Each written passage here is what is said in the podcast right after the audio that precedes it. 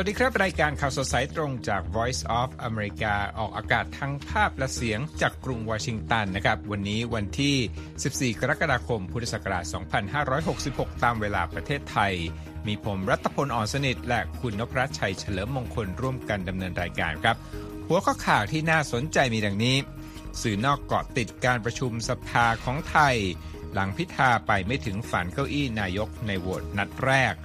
และประธานาธิบดีไบเดนของสหรัฐยกย่องการเข้าร่วมนาโตของฟินแลนด์ระหว่างการเยือนกรุงเฮลซิงกิ โฆษกของกองทัพยูเครนเปิดเผยว่าระเบิดลูกปรายจากสหรัฐถึงเคียฟแล้ว และรายงานเชิงวิเคราะห์นะครับ หลักการไม่แทรกแซงของอาเซียนควรแก้ไขหรือไปต่อในบริบทของเมียนมาที่สหรัฐครับฮอลลีวูดวุ่นเหล่าดาราตบเท้าร่วมนักเขียน ประท้วงเรียกร้องขึ้นค่าตอบแทน ส่วนนาซานั้นคิดค้นเมนูหลากรสเอาใจนักบินอวกาศ นั่นก็เป็นรายงานของข่าววันนี้เชิญติดตามครับ ครับเริ่มต้นข่าวแรกนะครับ คุณนพรัตน์เป็นเรื่องที่ผู้ฟังผู้ติดตามของ VOA ไทยคงจะ ตามเรื่องนี้อยู่เหมือนกันนะครับ ซึ่งก็คือเรื่องของการประชุมสภา แล้วก็โหวตนายกรัฐมนตรีนะครับสื่อต่างชาตินั้นเกาะติดการประชุมสภาผู้แทนราษฎร และวุฒิสภาของไทย เพื่อโหวตนายกรัฐมนตรีครั้งแรกนะครับ ซึ่งพิธาลิ้มเจริญรัตหัวหน้าพักก้าวไกล และแคนดิเดตนายกรัฐมนตรีได้คะแนนเสียงสนับสนุนไม่ถึงเป้าหมายรอยเตอร์สและเดอะการเดียนรายงานว่า พิธานั้นแม้ว่าได้รับการเสนอชื่อแบบไร้คู่แข่ง และมีเสียงจากพรรคร่วมหนุนหลังในการโหวตครั้งนี้ แต่กลับไม่ได้คะแนนเสียงเพียงพอ โดยได้ 324 เสียง ซึ่งมาจากฝั่งสว 13 เสียง ขณะที่มีการโหวตค้าน 182 เสียง และงดออกเสียง 199 เสียงนะครับ มาฟังบางส่วนบางตอนของการคุยกับนักข่าวของพิธากันครับ Parliament today, I accepted, but I'm not giving up. In very short, I accepted that that uh, I couldn't ครับพิธาบอกกับรอยเตอร์นะครับว่าผมยอมรับผลที่ออกมาในวันนี้แต่ไม่ยอมแพ้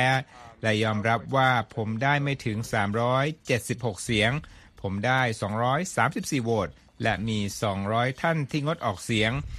พิธาบอกนะครับว่ายอมรับว่าผลที่ได้นั้นต่ำกว่าที่คาดการเอาไว้ ในแง่ที่ว่ามีหลายคนนั้นไม่ได้เข้าร่วมประชุม และบางคนนั้นก็ไม่ได้ลงคะแนนตามที่ใจต้องการนะครับ พิธาบอกว่าเข้าใจว่าบางคนได้รับแรงกดดัน หรือมีแรงจูงใจที่ทำให้พวกเขาไม่สามารถลงคะแนนเสียงไปในทางเดียวกันกับเสียงของประชาชนได้ แต่ก็ยืนยันนะครับว่าจะไม่ยอมแพ้ และจะหาวิธีใหม่อีกครั้งหนึ่งเพื่อรวบรวมให้ได้ 376โหวตต่อไปนะครับ นั่นก็เป็นเสียงของคุณพิธาที่คุยกับสื่อต่างชาตินะครับ ด้านสื่อ South China Morning Post คุณนพรัตน์ครับรายงานด้วยว่าพิธายืนยันว่าจะไม่ยอมแพ้หลังจากที่ได้คะแนนเสียงสนับสนุนไม่เพียงพอเป็นนายกในการลงมติครั้งแรกในวันพฤหัสบดี แล้วก็บอกนะครับว่ารายงานนี้บอกว่าพิธายอมรับว่าผลที่ได้ออกมานั้นยังไม่ถึงแต่ก็ขอบคุณ 13 เสียงสว ที่กล้าหาญมากพอที่จะสะท้อนเสียงของประชาชนนะครับสำหรับการโหวตนายกรัฐมนตรีจะเกิดขึ้นอีกสองครั้งนะครับ โดยพิธานั้นมีโอกาสที่จะโน้มน้าวผู้สนับสนุนและนักการเมืองฝั่งอนุรักษ์นิยม ให้สนับสนุนเขาเป็นนายกคนที่ 30 แต่ว่าก็มีบทวิเคราะห์นะครับของสื่อ เช่น กาเดียนนั้นสัมภาษณ์รองศาสตราจารย์ ดร พันชดาสิริวรรณบุตรนะครับรบจากมหาวิทยาลัยมหิดลที่ให้ทัศนะกับกาเดียนว่า หากมีการเสนอชื่อพิธาอีกครั้งในการโหวตครั้งหน้า มีแนวโน้มว่าเขาอาจจะไม่รับเสียงสนับสนุนเพียงพอในการเป็นนายกรัฐมนตรีได้นะครับส่วนสื่ออัลจซีรานั้นรายงานว่าความพ่ายแพ้ของพิธาในการโหวตครั้งแรกนั้นนำไปสู่ความชะงักงันทางการเมือง และความไม่แน่นอนทางเศรษฐกิจของไทย ซึ่งอาจเกิดขึ้นในหลายสัปดาห์จากนี้นะครับ นั่นก็เป็นสั้นๆนะครับรบที่เกี่ยวข้องกับสื่อต่างชาติที่ให้ความสนใจกับข่าวนี้อย่างยิ่งนะครับรบมาที่เรื่องต่อไปนะเป็นเรื่องในภูมิภาคเอเชียตะวันออกเฉียงใต้นะครับครับหวังอี้นะฮะผู้แทนด้านการทูตสูงสุดของจีนก็ได้พบกับบลิงเคนแล้วก็ลาฟรอฟนะครับเป็นอย่างไรบ้างครับ ก็เป็นการคุยรอบ นอกรอบนะครับการประชุมระดับรัฐมนตรีอาเซียนที่อินโดนีเซียในวันพฤหัสบดีครับ โดยเวทีดังกล่าวนี่มีรัฐมนตรีในระดับต่างประเทศของอาเซียนเนี่ยแล้วก็คู่เจรจาสำคัญจากสหรัฐ รัสเซีย จีน ออสเตรเลีย ญี่ปุ่นและอินเดียเข้าร่วมด้วยก็เริ่มต้นขึ้นที่กรุงจาการ์ตานะครับ โดยที่น่าจับตาก็คือการหารือนอกรอบระหว่างแอนโทนีบลิงเคนรัฐมนตรีต่างประเทศสหรัฐกับหวังอี้ ซึ่งเป็นอดีตรัฐมนตรีต่างประเทศจีน ปัจจุบันดำรงตำแหน่งที่ปรึกษาด้านนโยบายต่างประเทศ ของประธานาธิบดีสีจิ้นผิง มาในฐานะตัวแทนจีนในเวทีนี้นะครับแม้ว่าทั้งคู่จะไม่ได้ให้สัมภาษณ์กับสื่อในช่วงเริ่มต้นก่อนการหารือนอกรอบที่กรุงจาการ์ตาซึ่งถือเป็นหนึ่งของการมีปฏิสัมพันธ์ของสองมหาอำนาจอย่างสหรัฐและจีนที่เกิดขึ้นอย่างต่อเนื่องในช่วงที่ผ่านมานี้นะครับท่ามกลางจุดยืนที่ขัดแย้งในหลายประเด็นตั้งแต่เรื่องของไต้หวันไปถึงการค้า สิทธิมนุษยชนถึงสงครามในยูเครนด้วย ขณะที่นักวิเคราะห์ก็มองนะครับว่าการพบกันของทั้งคู่ก็เป็นส่วนหนึ่งของความพยายามปูทาง เพื่อการประชุมสุดยอดระหว่างประธานาธิบดีโจไบเดน และประธานาธิบดีสีจิ้นผิง ในช่วงปลายปีนี้นะครับคุณรัตพล อีกด้านหนึ่งนะครับหวังอี้ก็ยังได้หารือในระดับทวิภาคีกับรัฐมนตรีต่างประเทศรัสเซียเซอร์เกย์ลาฟรอฟในวันเดียวกันด้วย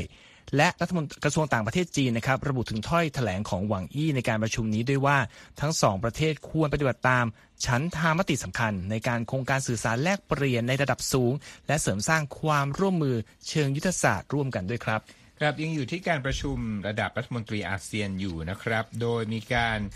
คาดกันนะครับว่าจะมีการรับรองร่างแถลงการที่เกี่ยวข้องกับวิกฤตการเมียนมา แต่จนถึงวันค่ำวันพฤหัสบดีตามเวลาท้องถิ่นนั้นก็ยังไม่มีสัญญาณถึงแถลงการว่าจะออกมาอย่างใดนะครับเมื่อวันพุธนะครับอินโดนีเซียในฐานะประธานหมุนเวียนของอาเซียนนั้นก็ได้เรียกร้องให้รัฐมนตรีต่างประเทศของประชาคม ยังคงเป็นหนึ่งเดียวกันในการจัดการกับสถานการณ์ความรุนแรงในเมียนมาที่ยกระดับขึ้นนะครับ และกดดันให้ผู้นำกองทัพเมียนมานั้นปฏิบัติตามฉันทามติ 5 ข้อนะครับ ทั้งนี้เจ้าหน้าที่ของกองทัพเมียนมานั้นไม่ได้ ให้เข้าร่วมนะครับสำหรับเจ้าหน้าที่ระดับสูงในการประชุมอาเซียน เนื่องจากว่าไม่มีความคืบหน้า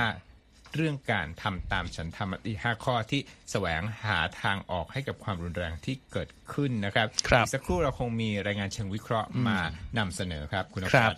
ก่อนจะไปตรงนั้นก็มาแตะเรื่องหนึ่งเรื่องของรอยร้าวในอาเซียนนะครับ ที่เขาบอกว่าก่อนจะเกิดการประชุม รัฐมนตรีอาเซียนครั้งนี้เนี่ยความแตกแยกภายในประชาคมอาเซียนก็เริ่มออกมา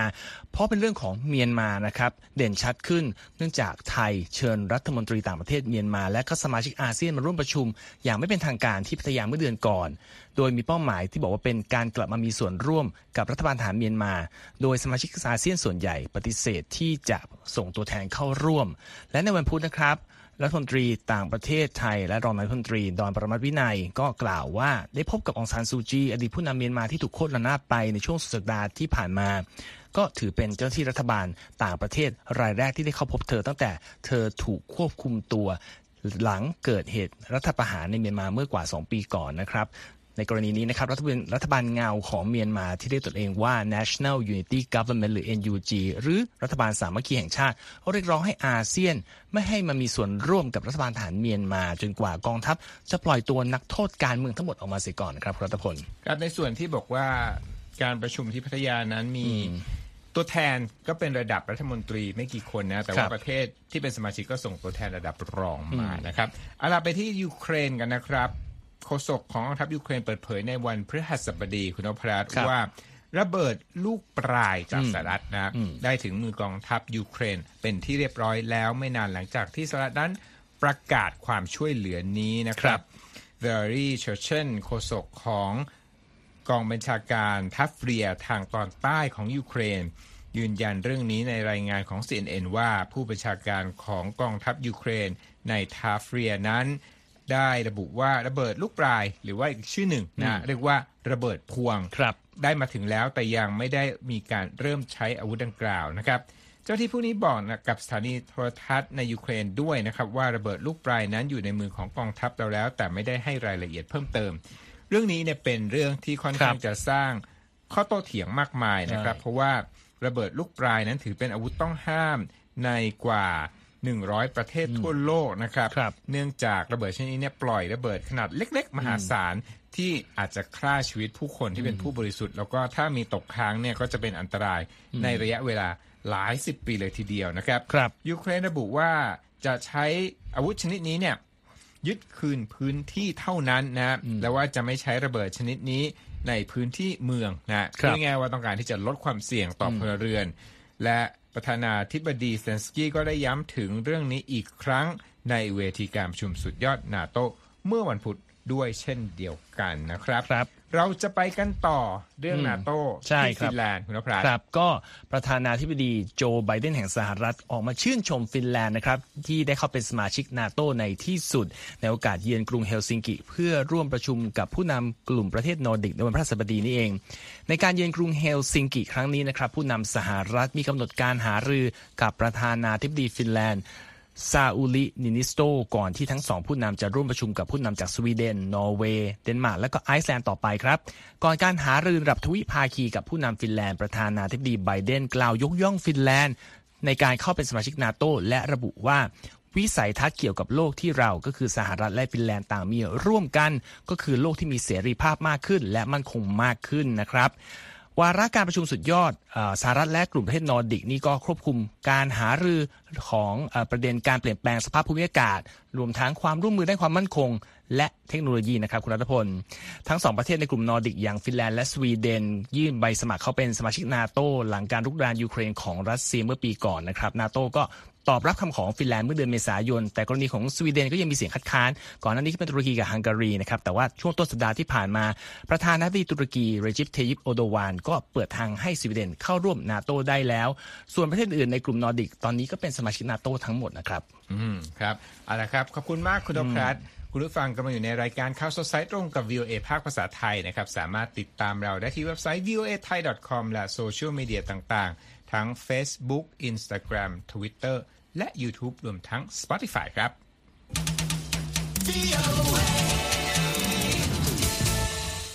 อย่างที่เกริ่นไว้ครับในเบรกก่อนหน้านี้นะว่าเราจะมีบทวิเคราะห์สั้นๆ เกี่ยวข้องกับจุดยืนของอาเซียน เรื่องการไม่แทรกแซงในบริบทของเมียนมานะครับคิดหรือไม่ว่าเรื่องนี้เนี่ยเนิ่นนานมานะว่า หลังจากที่มีฉันทามติ 5 ข้อครับนะที่ต้องการให้มีการเปิดทาง ให้นำความช่วยเหลือด้านมนุษยธรรมเข้าไปเมียนมา แล้วก็ให้มีการเจรจาโดยการคำนึงถึงทุกฝ่ายที่เกี่ยวข้องแล้วก็หาทางที่จะไม่ใช้ความรุนแรงต่อกัน ปรากฏว่าไม่ได้มีความคืบหน้าใด ๆ จนนำมาซึ่งที่เราเรียนไปว่าทางอาเซียนนั้นก็ไม่ได้เชิญเจ้าหน้าที่ระดับสูงของเมียนมาเข้าประชุมนะครับครับเพราะว่าไม่มีความคืบหน้าด้านฉันทำมติ 5 ข้อนั่นเอง ก็จึงเกิดคำถามนะว่า หลักของอาเซียนที่บอกว่าไม่แทรกแซงนี้เนี่ยยังคงใช้ได้กับสถานการณ์ปัจจุบันหรือไม่ ไม่ใช่แต่เฉพาะสถานการณ์เมียนมานะครับ เป็นคำถามเปิดกว้างเลยทีเดียวนะครับเรื่องฉันทำเรื่องเออแนวทางของการไม่แทรกแซงเนี่ยเอ่อทางผู้สื่อข่าว VOA รายงานบอกว่าไทยเนี่ยเคยมีความพยายามที่จะเอ่อ แก้ไขหรือว่าปรับเปลี่ยนกฎเรื่องนี้ แต่ว่าก็ไม่ได้ครับมีความคืบหน้าแต่อย่างใดนะครับ ด้านพันดูพราโคย่านะครับ ผู้เชี่ยวชาญด้านเอเชียตะวันออกเฉียงใต้จากหน่วยงาน National Research and Innovation Agency ของอินโดนีเซียกล่าว เมื่อวันที่ 17 กรกฎาคมว่าครับที่เมียนมานั้นไม่ทำตามฉันทามติ 5 ข้อก ระทบต่อภาพลักษณ์ของอาเซียนและเวทีโลกนะครับนักวิเคราะห์ผู้นี้บอกด้วยว่าบรรยากาศเช่นนี้ไม่เป็นผลดีต่ออาเซียนที่มักจะสนับสนุนความเป็นกลาง ท่ามกลางการแข่งขันเชิงอำนาจในส่วนต่างๆของโลกตอบคำถามที่ว่าเมียนมานั้นกำลังหลบอยู่หลังหลักการอาเซียนเรื่องการไม่แทรกแซงกิจการภายในของต่างประเทศหรือไม่ครับนักวิเคราะห์ผู้นี้ก็บอกนะครับว่าแนวทางดังกล่าวนั้นไม่ควรที่จะบั่นทอนหลักการสำคัญอื่นๆ เช่น หลักสิทธิมนุษยชนและความเป็นอันหนึ่งอันเดียวกันนะครับเขาบอกว่าหลักการไม่แทรกแซงการไม่ใช่คำตอบอย่างเบ็ดเสร็จเด็ดขาดของทุกสถานการณ์ แม้ว่าจะเคยช่วยให้อาเซียนนั้นรักษาความเป็นเอกภาพไว้ได้ก็ตามนะครับครับบอกด้วยว่าในกรณีของเมียนมานั้น เราควรพิจารณาและปรับหลักการนี้ให้เป็นไปตามสถานการณ์นะครับ ด้านจาวาโมฮัมหมัดโรซิดิน ผู้สทัดกรณีจากมหาวิทยาลัย ไดพอนเนโกโรกล่าวกล่าวกล่าวว่าไทยนั้นเคยพยายามเสนอให้อาเซียนนั้นปรับหลักการเรื่องไม่แทรกแซงแต่ว่าไม่สำเร็จนะครับ เขาจึงเสนอทางออกว่าน่าจะมีการใช้หลักการที่เรียกว่า responsibility to protect นะครับครับ ซึ่งก็คือหลักการที่อนุญาตให้ประเทศหรือว่าองค์กรภูมิภาค หรือว่าหน่วยงานภายนอก เข้าแทรกแซงเมื่อเกิดอาชญากรรมต่อมนุษยชาตินะครับ โดยเขาเห็นว่าสิ่งที่เกิดขึ้นในเมียนมาคือกรณีตัวอย่างที่ควรเปิดให้มีการเข้าแทรกแซงเพื่อหยุดยั้งวิกฤตที่เกิดขึ้นกับประชาชนนะครับ ครับ มาทางด้านอินโดนีเซียบ้างซึ่งตอนนี้เนี่ยเป็นประธานหมุนเวียนของอาเซียนนะครับครับโฆษกของรัฐบาลตวนกู ไฟซาซีอะ กล่าวว่าหลักการไม่แทรกแซงนั้นไม่ใช่หลักการเฉพาะเจาะจงเพียงอาเซียนเท่านั้นนะครับบอกว่า พบอยู่ในกฎบัตรของสหประชาชาติด้วยเช่นกันนะครับครับโฆษกกระทรวงต่างประเทศของอินโดนีเซีย ผู้นี้นะกล่าวปิดท้ายว่าอาเซียนนั้นเปิดกว้างที่จะให้มีการหารือในปัญหาที่หลากหลายที่แต่ละประเทศนั้นเผชิญอยู่นะครับครับเอาละครับ นั่นก็เป็นข่าวที่เกี่ยวข้องกับภูมิภาคของเรานะครับครับ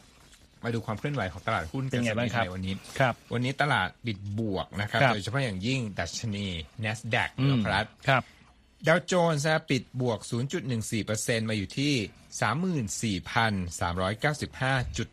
34,395.14 นะครับ ขณะที่ S&P นั้นบวก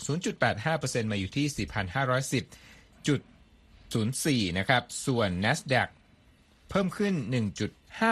1.58%นะครับเป็นดัชนีที่เกี่ยวข้องกับหุ้นเทคโนโลยีครับมาปิดที่ 14,138.57 จุดนะครับครับเอาล่ะที่น่าสนใจนะครับที่ข่าวในอเมริกาตอนนี้เนี่ยพูดถึงการทุกช่องเลยคครัรับบพราดเพราะว่าเกี่ยวข้องกับวงการบันเทิงสหรัฐตอนนี้เนี่ยมีการประท้วงวุ่นวายเลยใช่ไหมครับของฮอลลีวูดใช่ครับ ก็คือเริ่มต้นจากการประท้วงหยุดงานของ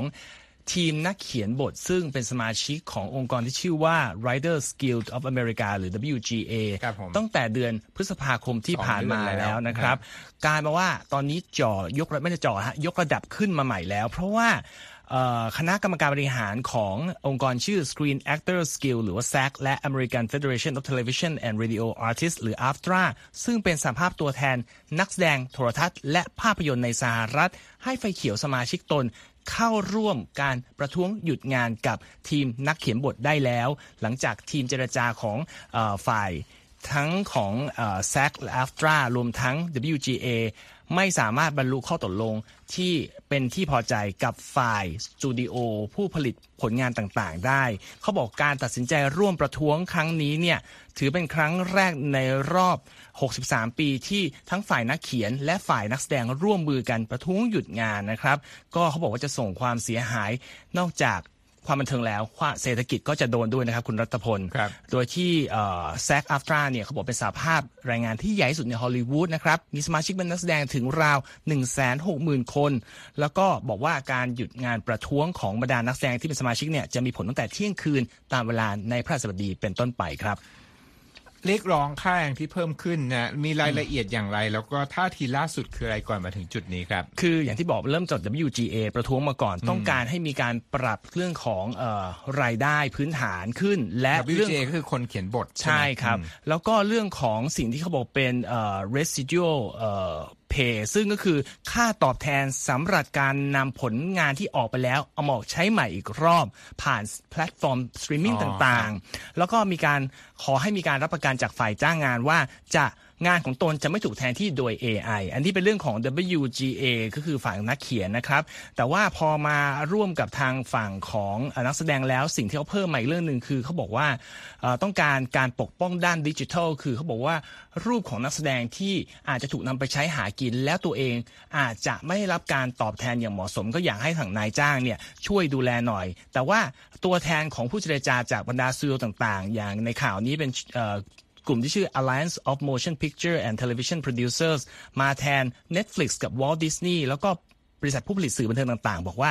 ผลการประชุมครั้งล่าสุดเนี่ยถือว่าน่าผิดหวังมาก เพราะว่า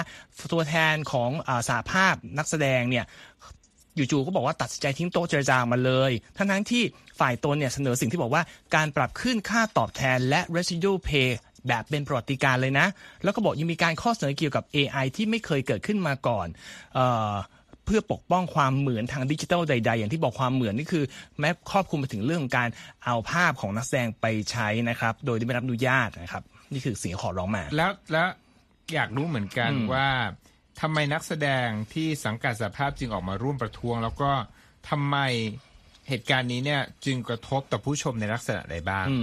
คือนักแสดงหลายคนให้ความกังวลนะครับว่าการที่สมัยนี้สตรีมมิ่งเป็นที่นิยมมากเนี่ยมันทำให้การทำมาหากินของพวกเขาเนี่ยยากขึ้น โดยเฉพาะนักแสดงส่วนมากที่อยู่ในสังกัด SAG-AFTRA เนี่ยเขาบอกไม่ใช่เป็นผู้มีชื่อเสียงโด่งดังติดหูติดตาผู้ชมจนมีงานเข้ามา มีนักแสดงชื่อดังท่านหนึ่งให้ความเห็นลองไปฟังกันครับ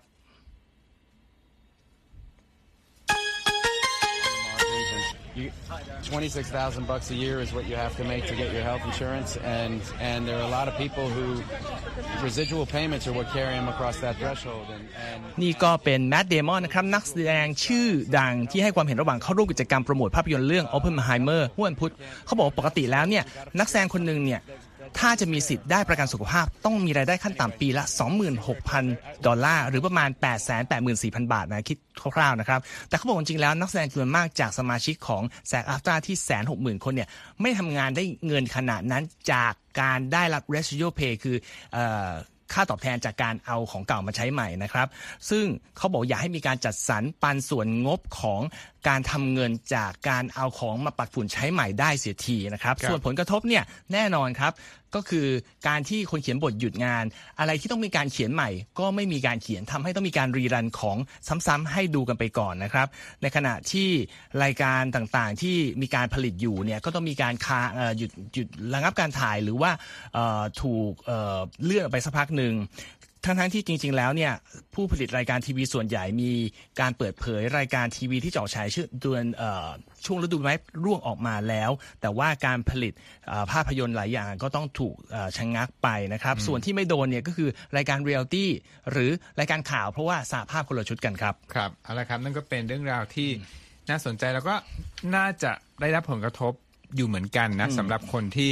ติดตามรายการบันเทิงสหรัฐนะครับไม่ว่าจะเป็นอ่า Saturday Night Live นะครับ เป็นรายการโชว์ตลกหรือก็เป็นทอล์กโชว์ดึกๆมากมายเลยนะครับทอล์กโชว์อื่นๆมากมายนะครับ แล้วก็ซีรีส์ต่างๆด้วยใช่เอาล่ะอ่าจะไปฟังรายงานที่น่าสนใจอีกเรื่องหนึ่งคุณครับพรัตเป็นเรื่องการกินนะ แต่ว่าเป็นการกินในระดับ เหนือพื้นดินไปไกลมากครันะบก็คือนาซานั้นได้คิดค้นเมนูหลากรสที่เอาใจนักบินอวกาศ พักสักครู่เดียวครับ เดี๋ยวเราจะมาฟังรายงานชิ้นนี้กันครับ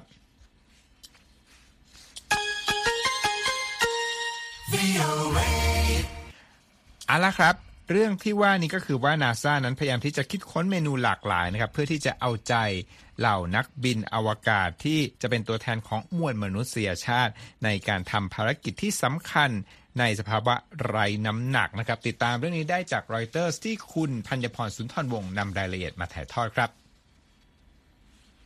ในภาพยนตร์ไซไฟปี 2015 เรื่อง The Martian ซึ่งมีแม t เดมอน รับบทเป็นนักบินอวกาศที่รอดชีวิตจากการกินมันฝรั่งที่ปลูกในอวกาศ ระหว่างที่เขาถูกทิ้งไว้บนดาวอังคาร ปัจจุบันบริษัทแห่งหนึ่งในมหานครนิวยอร์กที่ผลิตเชื้อเพลิงการบินที่ปล่อยคาร์บอนเป็นลบ กำลังเปลี่ยนแปลงเมนูอาหารสำหรับการเดินทางไปในห้วงอวกาศไปในรูปแบบที่แตกต่างไปจากเดิมค่ะ นวัตกรรมของบริษัทนี้ได้ผ่านเข้ารอบสุดท้ายของการประกวด Deep Space Food Challenge ที่องค์การบริหารการบินและอวกาศแห่งชาติ หรือนาซาให้การสนับสนุน เพื่อส่งเสริมการพัฒนาเทคโนโลยีแห่งอนาคต เพื่อตอบสนองความต้องการด้านอาหารของนักบินอวกาศ บริษัท Air Company จากบรุกลินได้บุกเบิกวิธีการรีไซเคิลก๊าซคาร์บอนไดออกไซด์ที่นักบินอวกาศหายใจออกมาขณะที่บินอยู่ เพื่อเพาะเลี้ยงสารอาหารจากยีสต์สำหรับโปรตีนเชค ซึ่งออกแบบมาเพื่อบำรุงลูกเรือในขณะปฏิบัติภารกิจในห้วงอวกาศที่มีระยะเวลายาวนานค่ะ สแตฟฟอร์ดชีฮานผู้ร่วมก่อตั้งบริษัท และหัวหน้าฝ่ายเทคโนโลยียืนยันว่าเมนูนี้มีคุณค่าทางโภชนาการมากกว่าแทง เครื่องดื่มชนิดผง ซึ่งเป็นที่นิยมในปี 1962 หลังจากจอห์นเกลน ชาวอเมริกันคนแรกที่โคจรรอบโลกได้ดื่มในภารกิจดังกล่าวอย่างแน่นอนค่ะ ชีฮานซึ่งจบปริญญาเอกด้านเคมีเชิงฟิสิกส์ จากมหาวิทยาลัยเยลกล่าวว่า เดิมทีเขาเคยพัฒนาเทคโนโลยีการแปลงคาร์บอนเพื่อผลิตแอลกอฮอล์ที่มีความบริสุทธิ์สูงสำหรับเชื้อเพลิงอากาศยานน้ำหอมและวอดก้า แต่โครงการ Deep Space Food Challenge ที่ได้รับการสนับสนุนโดยนาซากระตุ้นให้เขาดัดแปลงสิ่งประดิษฐ์ของเขาเพื่อการผลิตโปรตีน คาร์โบไฮเดรตและไขมันที่กินได้จากระบบเดียวกันค่ะชิฮานกล่าวว่าเครื่องดื่มโปรตีนเซลล์เดียวที่เข้าร่วมการประกวดของนาซา มีลักษณะเดียวกันกับ whey protein shake ซึ่งเขาเปรียบเทียบรสชาติของมันกับ seitan อาหารคล้ายเต้าหู้ที่ทำจากกลูเตนข้าวสาลี เป็นเมนูที่มีต้นกำเนิดมาจากเอเชียตะวันออก ซึ่งมีผู้รับประทานมังสวิรัตนำ seitan มาใช้แทนเนื้อสัตว์ นอกจากเครื่องดื่มโปรตีนแล้วกระบวนการเดียวกันนี้ยังสามารถนำมาใช้เพื่อสร้างอาหารทดแทนขนมปัง พาสต้าและแป้งตอร์ติยาที่มีคาร์โบไฮเดรตสูงได้อีกด้วยค่ะ บริษัทเทคโนโลยี AIRMADE เป็นหนึ่งใน 8 ผู้ชนะในรอบที่ 2 ของการแข่งขันการออกแบบเทคโนโลยีอาหารที่นาซาประกาศในเดือนพฤษภาคม พร้อมกับเงินรางวัล 750,000 ดอลลาร์นะคะ และการแข่งขันรอบสุดท้ายกำลังจะมีขึ้นเร็วๆนี้ โดยเงินรางวัลสูงถึง1ล้าน5แสนดอลลาร์จะถูกแบ่งให้กับผู้ชนะรอบสุดท้ายของการแข่งขันค่ะ ส่วนผู้ชนะรายอื่น ๆ ได้แก่ระบบ Bio Regenerative จากห้องทดลองในฟลอริดาเพื่อเลี้ยงผักสด เห็ด และแม้แต่ตัวอ่อนแมลงเพื่อใช้เป็นสารอาหารรอง นอกจากนี้ยังมีกระบวนการสังเคราะห์แสงประดิษฐ์ที่พัฒนาขึ้นในแคลิฟอร์เนีย เพื่อสร้างส่วนผสมจากพืชและเชื้อรา และเทคโนโลยีการหมักด้วยแก๊สจากประเทศฟินแลนด์เพื่อผลิตโปรตีนเซลล์เดียวค่ะ เทคโนโลยีอาหารเหล่านี้ ถือเป็นก้าวกระโดดครั้งใหญ่จากเครื่องดื่มแทงและขนมขบเคี้ยวแห้งที่นักบินอวกาศบริโภคตอนเดินทางในอวกาศในระยะแรก ๆ ค่ะ นอกจากนี้แผนการปลูกพืชเป็นอาหารแบบใหม่ยังน่ารับประทานมากขึ้น และจะมีคุณค่าทางโภชนาการมากกว่ามันฝรั่งที่ใส่ปุ๋ยที่มาจากอุจจาระในภาพยนตร์เรื่อง The Martian อย่างแน่นอนค่ะขณะเดียวกันทีมสถานีอวกาศนานาชาติยังได้ทดลองปลูกผักหลายชนิดในวงโคจร เช่นผักกาดหอมกระหล่ำปลีคะน้าและพริก ตามข้อมูลจากนาซาอีกด้วยนะคะ อย่างไรก็ตามความจำเป็นสำหรับการผลิตอาหารแบบเซลฟ์คอนเทนที่มีขยะปริมาณน้อยและใช้ทรัพยากรน้อยที่สุดนั้น มีความชัดเจนมากขึ้น เนื่องจากนาซาตั้งเป้าที่จะส่งนักบินอวกาศกลับสู่ดวงจันทร์ และการสำรวจดาวอังคารและห้วงอวกาศอื่น ๆ ในท้ายที่สุดค่ะธัญพรสุนทรวงศ์ VOA ภาคภาษาไทย กรุงวอชิงตันค่ะ ขอบคุณมากครับ คุณธัญพรครับและวันนี้นะครับ ผมและคุณนพรัตต้องลาไปก่อน สวัสดีครับ สวัสดีครับ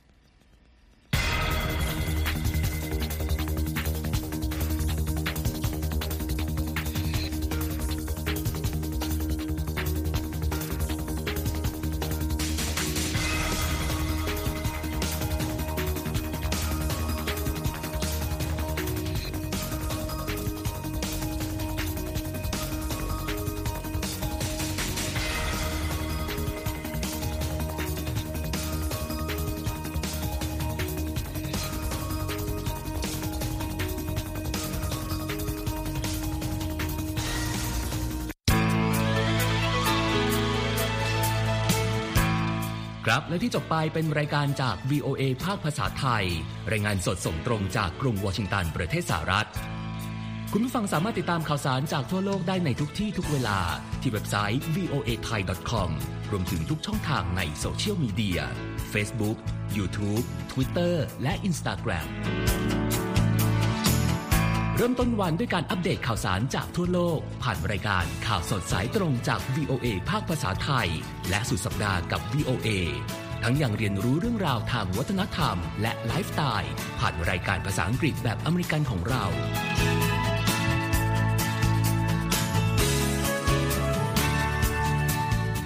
ติดตามความเคลื่อนไหวในประเทศสหรัฐ การเมืองอเมริกัน พร้อมเข้าใจที่มาที่ไปของเหตุการณ์สำคัญ รวมถึงข่าวต่างประเทศ จากแหล่งข่าวที่เชื่อถือได้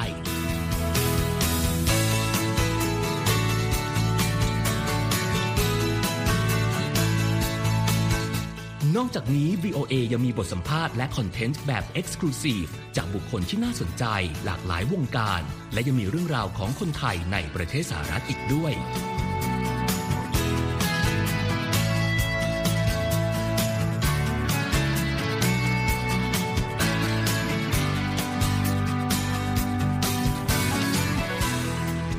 คุณนะครับที่ให้ VOA ไทยเป็นส่วนหนึ่งในการติดตามข่าวสารสาระและเกร็ดความรู้ของคุณ จากรายการต่างๆ ที่เรามุ่งมั่นนำเสนอ เพื่อความเที่ยงตรง ทันเหตุการณ์ และมีประโยชน์ในทุกๆวัน